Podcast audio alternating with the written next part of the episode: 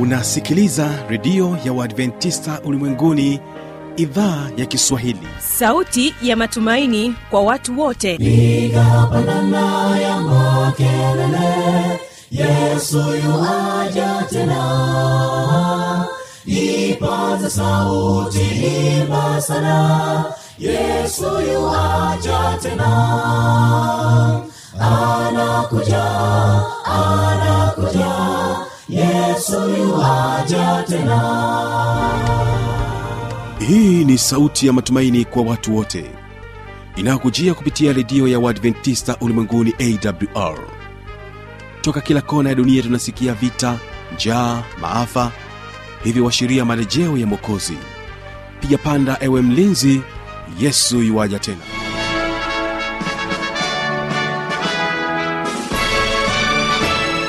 karibu mpendo wa msikilizaji wa red adventista ulimwenguni awr ambao moja kwa moja unatupata kupitia masafa mafupi ya mita bendi 25 kumbuka pia tunakuwa pamoja kupitia morning star fm na kwa mtandao wetu wa www org unaendelea kwa pamoja nami mtangazaji wako k wilson kwa siku hii ya leo kama msimamizi wa matangazo. Bila shaka msikilizaji hii leo utaweza kubarikiwa na wimbo mzuri kutoka kwa kwaya vijana uh, ni vijana kati hapa kutokea kule arusha wanakwambia msifadhaike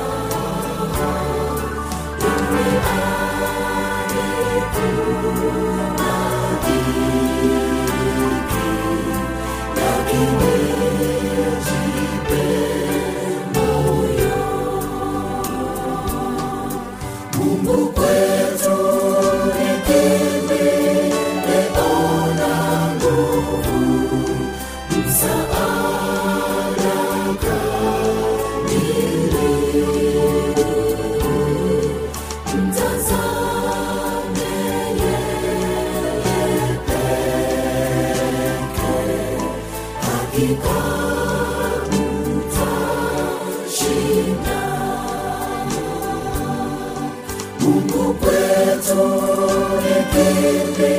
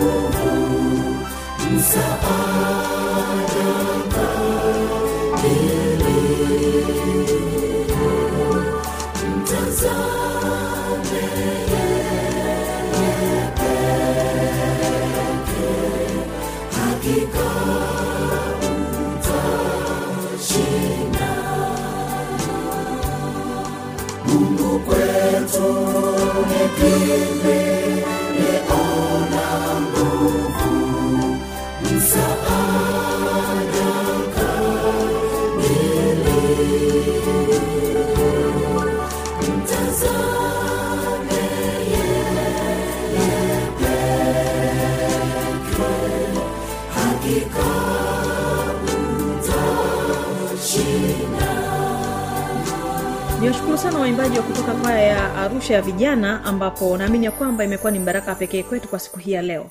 Nikukaribisha sasa katika kipindi hiki cha kwanza ambacho ni kipindi cha ijali afya yako. Hii leo ni kusii uweze kumtegea sikio dr ruth iyembe anakwambia chakula cha matunda. Unawezekana ukaniambia ya kwamba sasa mbona mimi sina eneo pale nyumbani? Leo napenda nikupe ushauri ndugu msikilizaji. Kama unatamani kuwa na bustani yako mwenyewe ni jambo zuri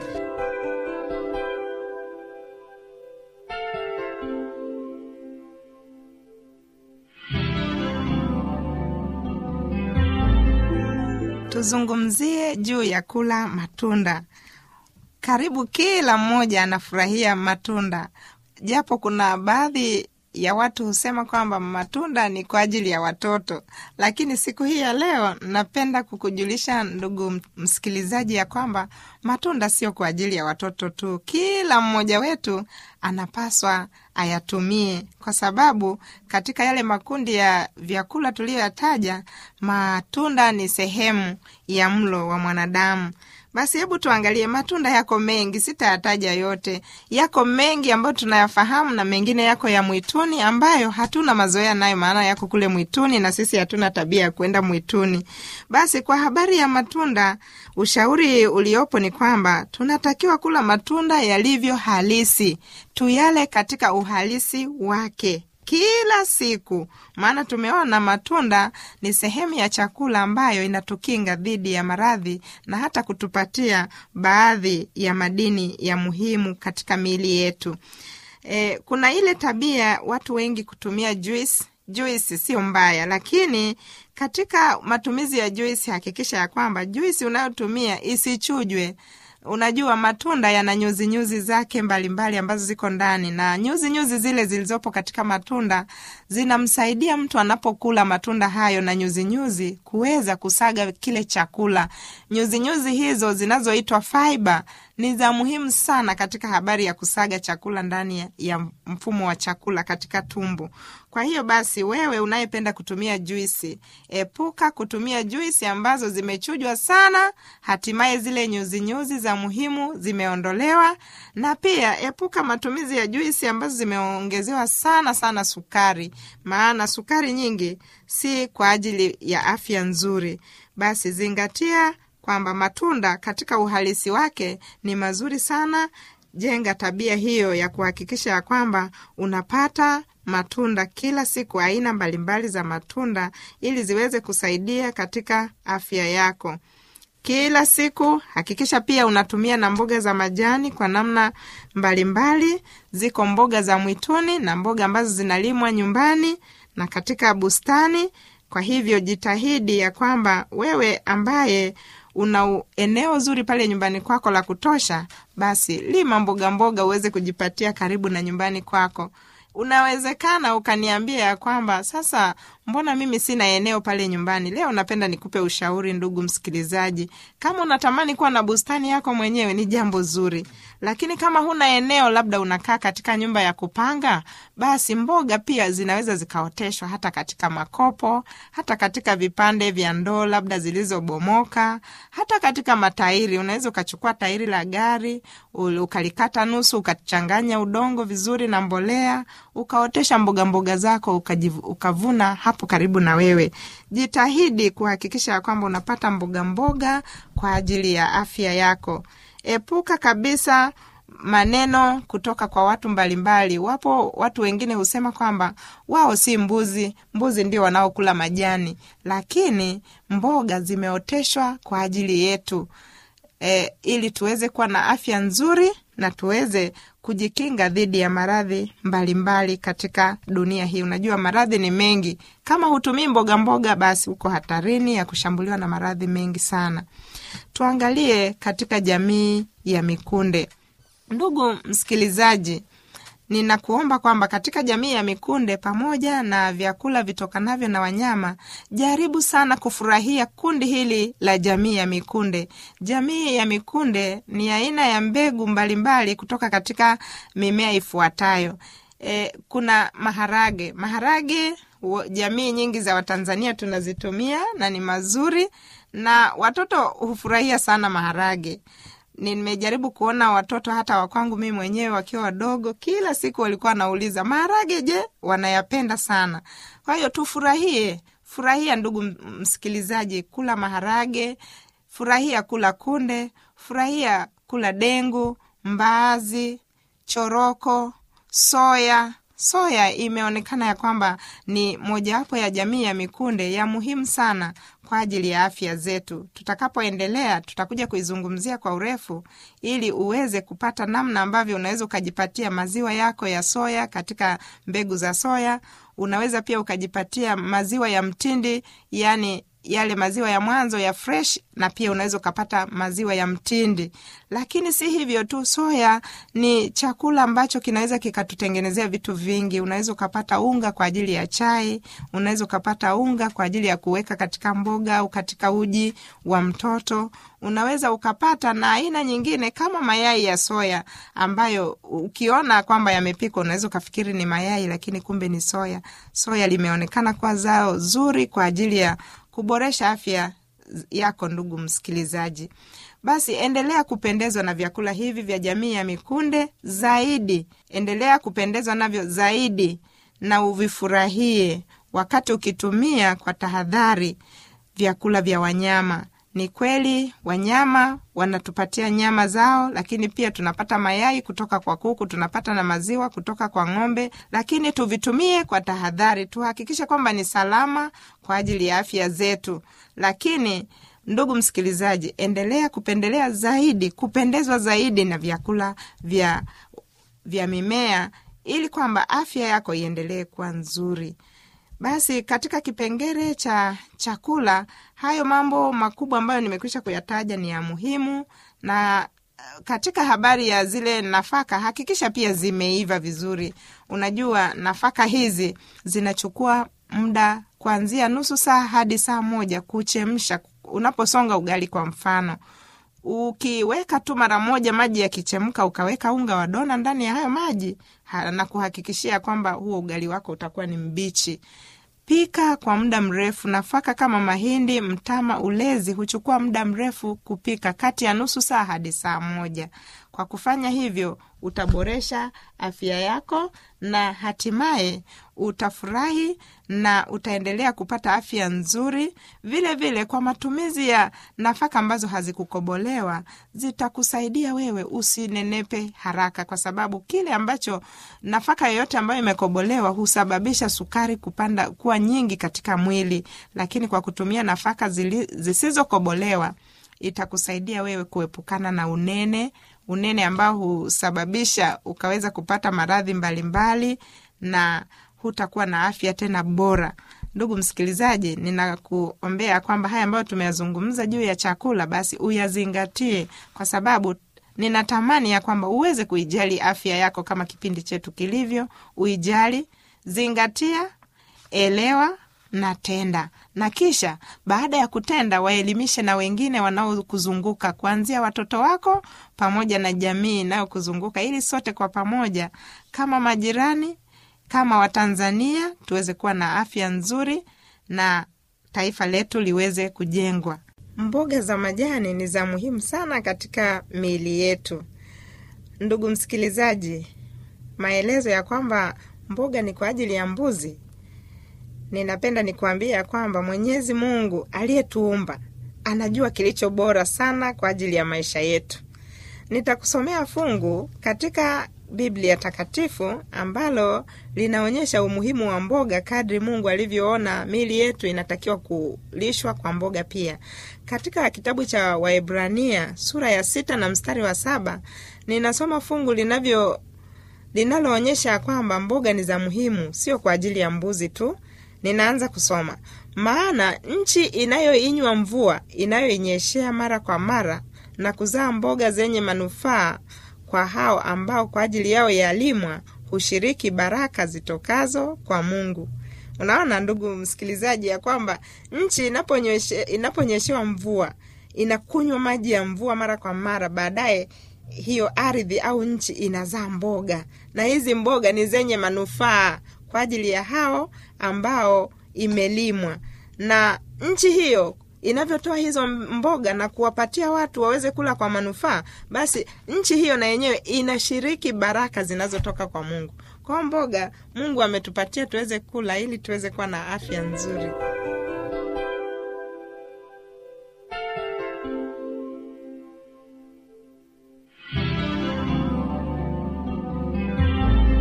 Naamini ya kwamba kupitia kipindi hiki umeweza kujifunza jambo na bila shaka utaweza kukitumia chakula hiki cha matunda kwa ajili ya afya yako. Nikualiki katika kipindi cha pili ambacho ni kipindi cha siri za ushindi. Na hii leo ni kusii uweze kumtegea sikio ndugu guheni mbwana akija kwako na mada inayosema ishi kulingana na pato lako. Kuna wengi wanaishi kutokana na kile ambacho sio pato lake. Basi kupitia mada hii ya leo naamini ya kwamba mimi pamoja nawe tutaishi kulingana na pato letu. Tafadhali enda pamoja nasi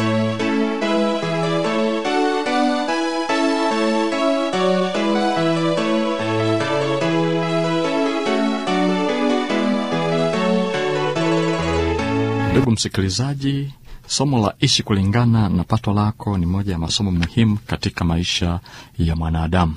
Ishi kulingana na pato lako ni somo ambalo limeliweka katika sehemu kuu sita. Sehemu ya kwanza ikiwa jitambue na ina visehemu vidogo vidogo a na b. A ikiwa mtambue muumba wako na b ikiwa tambua uwezo na talanta. Sehemu ya pili ni fanya kazi hii sehemu ya fanya kazi nayo ina sehemu mbili kuu. Ikiwa na sehemu ya kwanza kazi ni nini? Halafu sehemu ya b faida ya kufanya kazi. Sehemu ya tatu ni fuata sheria za afya. Nayo ina sehemu zake mbili. Ya kwanza ikiwa ni kanuni nane za afya. Ya pili ikiwa ni hasara za kupuuzia kanuni hizi. Sehemu ya nne ni nzuri sana inasema budget na hii sehemu ya nne ina sehemu kuu nne. Ya kwanza ikiwa maana ya budget ya pili ikiwa mambo muhimu katika budget na ya tatu ikiwa bajeti na balaa la umaskini. Na ya nne ambayo ni muhimu katika sehemu hii ya nne ni pesa. Sehemu kuu ya tano ina mahusiano. Hii sehemu ina sehemu tatu. A ikiwa mungu wako mwanadamu mwenzako. Alafu b ikiwa kuna faida gani? Alafu mahusiano haya sehemu ya tatu ni nani wa kusaidia? Ndio sehemu ya tatu katika hii mahusiano. Alafu sehemu ya mwisho kabisa ni hitimisho katika maisha. Sasa basi tuanze na ile sehemu ya kwanza inayosema jitambue. Ndugu msikilizaji kujifahamu kuwa wewe ni nani tena una uwezo gani ni jambo ambalo watu walio wengi hawapendi kulifanya. Kwa baadhi ni kwa sababu hawaoni umuhimu wowote katika jambo hili. Kwa wengine huongea tu na wengine hawajui kutekeleza hili. Hivyo basi naomba tuanze hapa. Jitambue na umtambue mungu wako. Sasa katika kumtambua mungu wako kumbuka kwamba tulio wengi leo tunatambua kuwa mwanadamu aliumbwa na mungu. Wanadamu hawakuzuka tu. Ni kazi ya muumbaji mkuu ambaye aliumba mtu kwa mfano wake.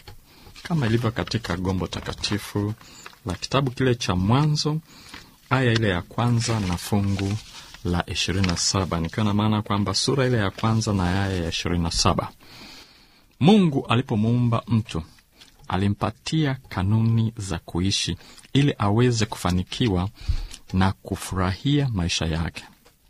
Mungu akampa mwanadamu nguvu uwezo talanta na muda. Katika vitu ambavyo mungu alivitoa kwa usawa bila upendeleo wowote ni muda.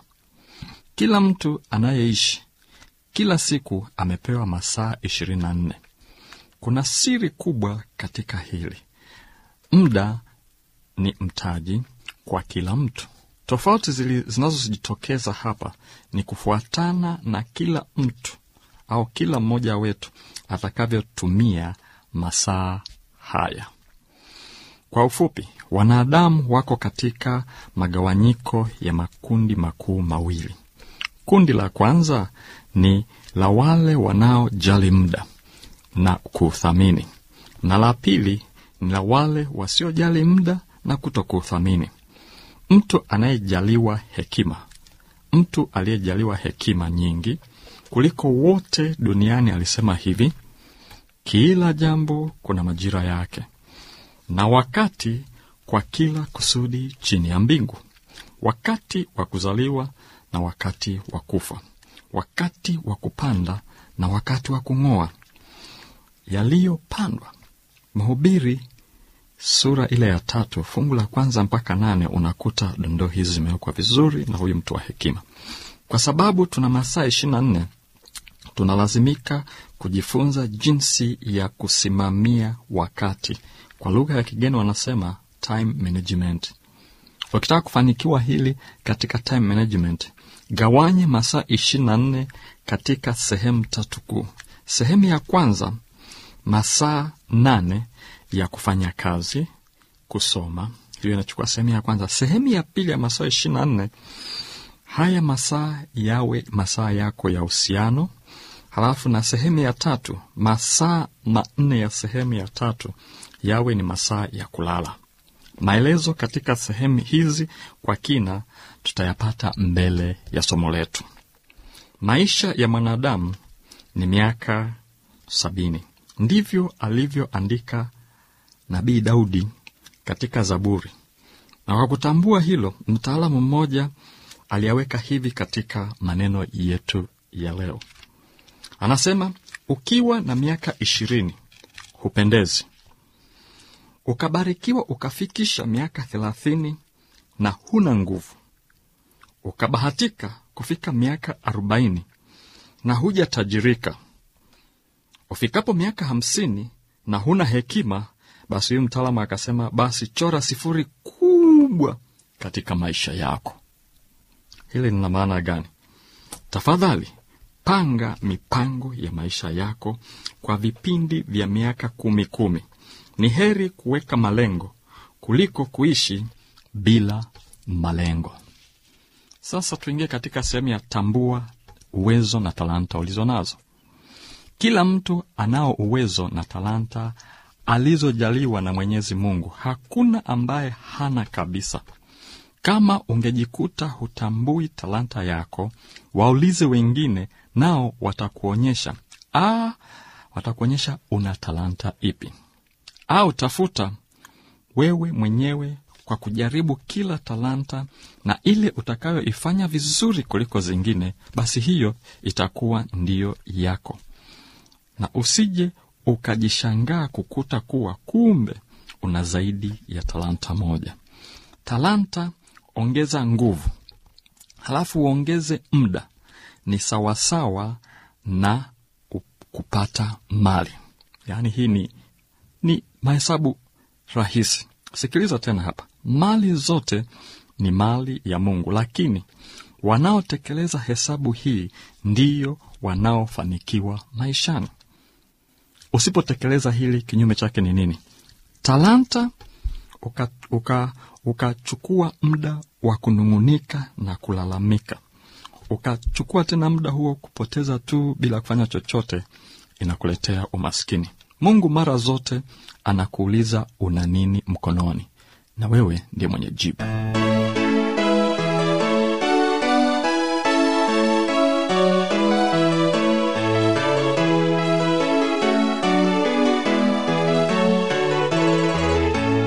asante sana na hiyo ndio tamati ya kipindi hiki cha siri za ushindi kwa siku hii ya leo. Lakini kama una changamoto yoyote maswali au jambo unakutatiza kutokana na vipindi hivi kwa siku hii ya leo nafasi unayo ya kuweza kuniandikia.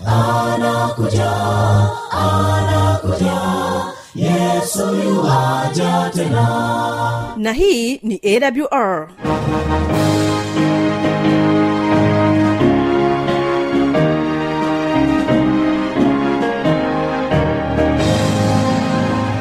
redio adventista ulimwenguni awr sanduku la posta 172 morogoro tanzania. Anwani ya barua pepe ni kiswahili at awr org.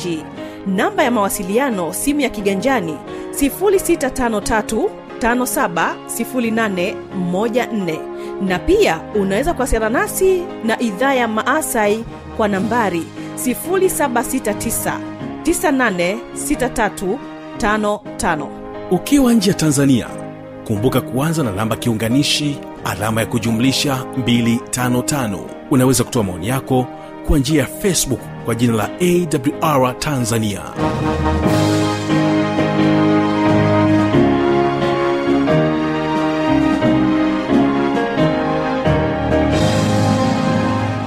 kewison na hii ni awr moja kwa moja kutokea hapa mkoani morogoro nchini tanzania ambao moja kwa moja inakubariki kwa njia ya matangazo yake msikilizaji nikumbushe tu ya kwamba kesho tutakuwa na kipindi cha biblia kujibu naamini hapo tutaweza kupata majibu ya maswali yetu ambayo tunakuwa tumeyauliza. Na hivyo basi ninapokwaga nikusia kwamba utegesikio wimbo unaokwenda kwa jina la ninasafiri ambao umeimbwa na waimbaji wa arusha kati na hawa ni vijana kutokea kule arusha naamini ya kwamba utakuwa ni mbaraka pekee kwako tukifunga matangazo yetu kama idhaa ya kiswahili ya redio adventista ulimwenguni awr